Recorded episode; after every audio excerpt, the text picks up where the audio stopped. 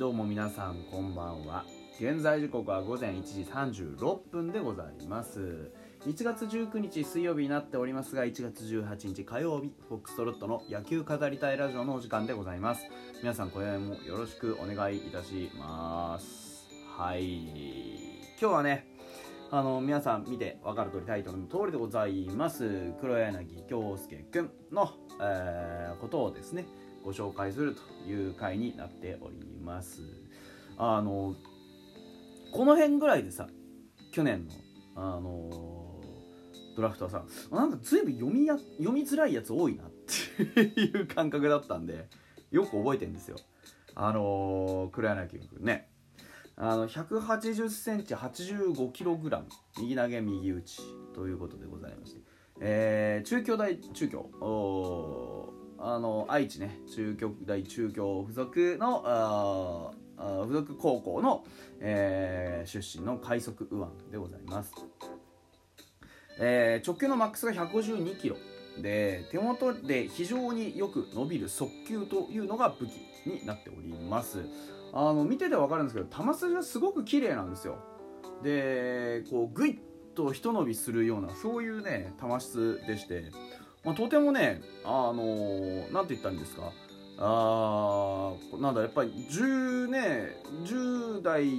のこうお子が投げるような球はしてないっていうすごくね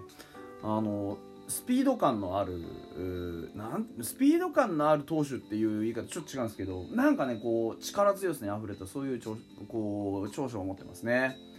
で大きくね縦に割れるカーブを投げたりとかってちょっとね小技も効かせたりすることができる。でやっぱそれがゆえにね奪三振率も非常に高くてですね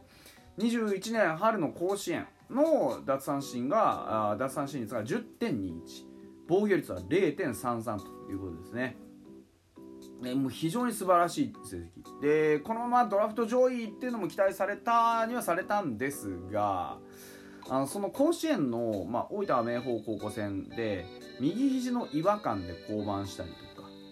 で明らかにちょっとこの時はね休息も出てなくてかなり状態心配されたんですけれども。でそれのねこう、まあ、ほとぼりの冷めぬ冷める前というか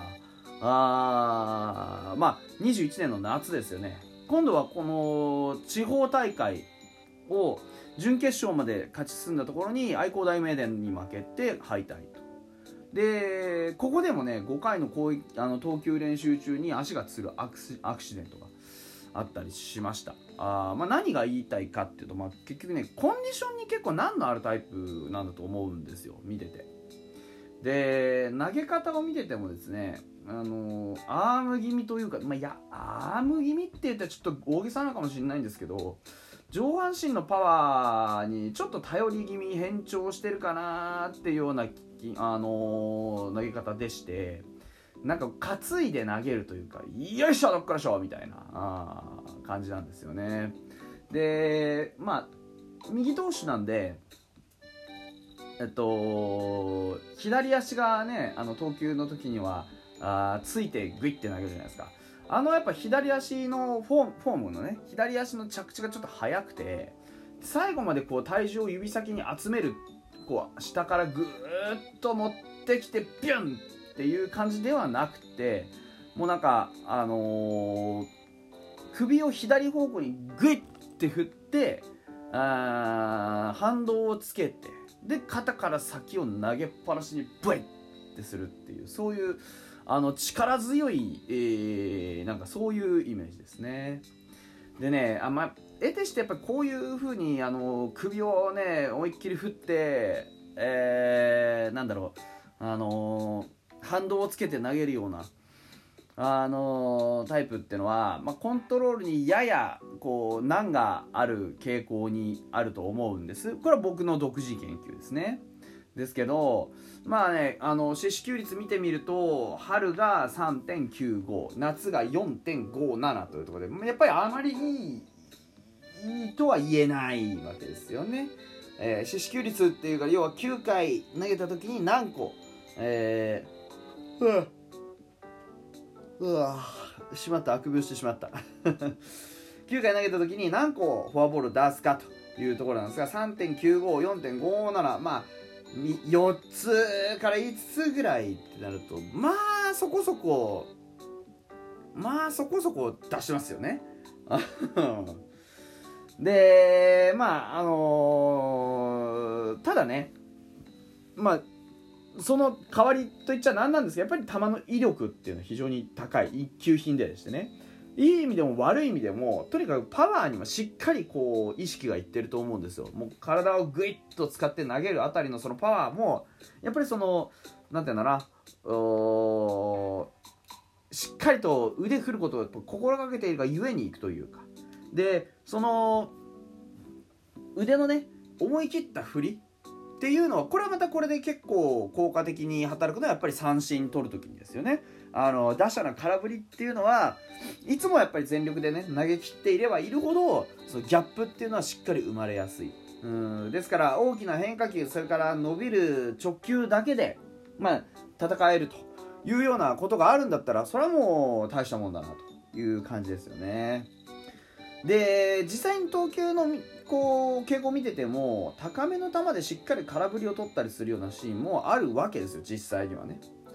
ですから、あのー、今、ファイターズはあのー、主にねロドリゲス、それから西村で担っている右のパワーピッチャー枠ですよ。ここにねこうガバーッと大穴が開いてるわけですよね。うん、あのー、決してこの2人があいつでも盤石というわけじゃないじゃないですかロドリゲスとその西村君ね。うんうわだよちょっとねあくびが止まんない。すいません失礼しました。うんですからねあのブルペンからしたらこういうタイプのなんかタフそうな投手ってすごくねあの手ぐすね引いて加入を待ち望んでいそうな雰囲気があるんですよね。で実際ねある程度連投制限をまあこれ怪我防止ですね。連投制限かけていけばリリーフとしてだったら僕はある程度のイニングは任せてもいいんじゃないかなって思うんです。この黒柳君に。でまああの彼は力投型じゃないですか。あの一生懸命が伝わるタイプ。なのであのコンディションが悪くなっちゃうとちょっとパフォーマンスも落ちやすいタイプだとは思うんですがあのシーズン通してねあの強い直球が投げられるコンディションっていうのを維持すると。いうのって、まあ、こういうそういうね、あの強い直球投げるコンディションを維持するっていう上手な過ごし方っていうのは、まあ、ある程度負荷をかけて、えー、シーズンを送ってみないと得得ってできないと思うんですよ。で実戦の疲労感。あそれから2軍での育成段階での疲労感。これまた全然違うもんだろうし、まあ、僕は本当個人的にはこういうね、えー、投手は早めに実戦で、まあ、クライネ君みたいな投手は、まあ、早めに実戦で付き合ってあげた方がまあ、実際の伸びしろっていうものをしっかりとあの埋めることができるんじゃないかなというふうには思っています。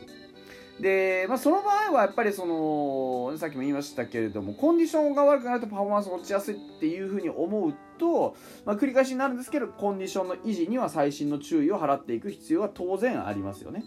で高校時代のその怪我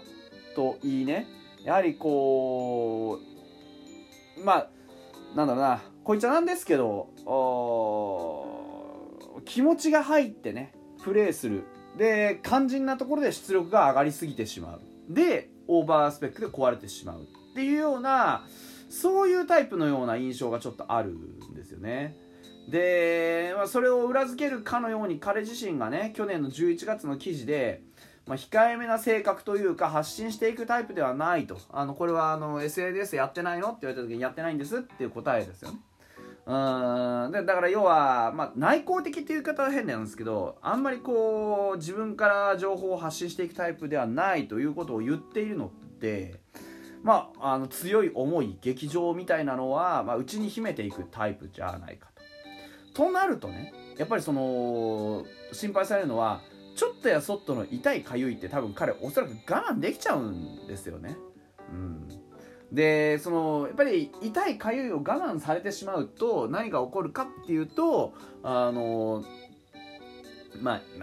あねあの怪我のもとじゃないですか。コンディションがちょっと悪くても我慢して投げれてしまうっていうのはいいことでもあるんですけど悪いことでもあるわけですよね。うん。だからそこのラインを初めのうちはちょっとコントロールきちんとコントロールしてあげる必要はおそらく、まあ、少なからずねあの管理する側としてはあるんじゃないかなというふうに思います。まあねあのー、黒柳君に限らないことなんですけどね実際ね。あのいくらいい球投げるいくらいいバッティングするっつったって高校卒業したてのね子をプロとしてやっていかせようっって言うんですからやっぱそこのこう体力的な面の管理というか維持みたいなものっていうのは本人のこう責任も当然ありますけど、まあ、かといってね高校卒業したての子供ですよまだまだ。まあ、大人がね期待してるのも分かるわけですからその大人の期待を、まあ、ちょっと背負わせすぎないようにねしなくちゃいけないんじゃないかなというふうには思います。はいまあ、というわけでね、まあ、珍しい名字の黒柳君ですけれどもね。活躍のチャンス自体は多く回ってくるチームがファイターズだと思います。それはあのファイターズだからっていうのもそうですしファイターズのチーム事情パワーピッチャーがねちょっといないっていうのも含めて活躍するチャンスっていうのはすごく多いと思います。ただやっぱり、えー、何度も言うようですがコンディションの維持。ここには絶対に要注意。でそこにさえ気をつければ、まあ、気をつけて1年1年間のシーズンを無事にこう回すことができたら一気にブルペンの核になるようなそういう可能性もあると僕は思ってます、まあ、現代のねやっぱり若者ですかららしいこう柔軟かつ大胆なね吸収力で一気に成長した姿が見たくなるそんな楽しみのある選手なんじゃないかなというふうに思います。本日は黒柳恭介くんのお話でございました。それではまた明日。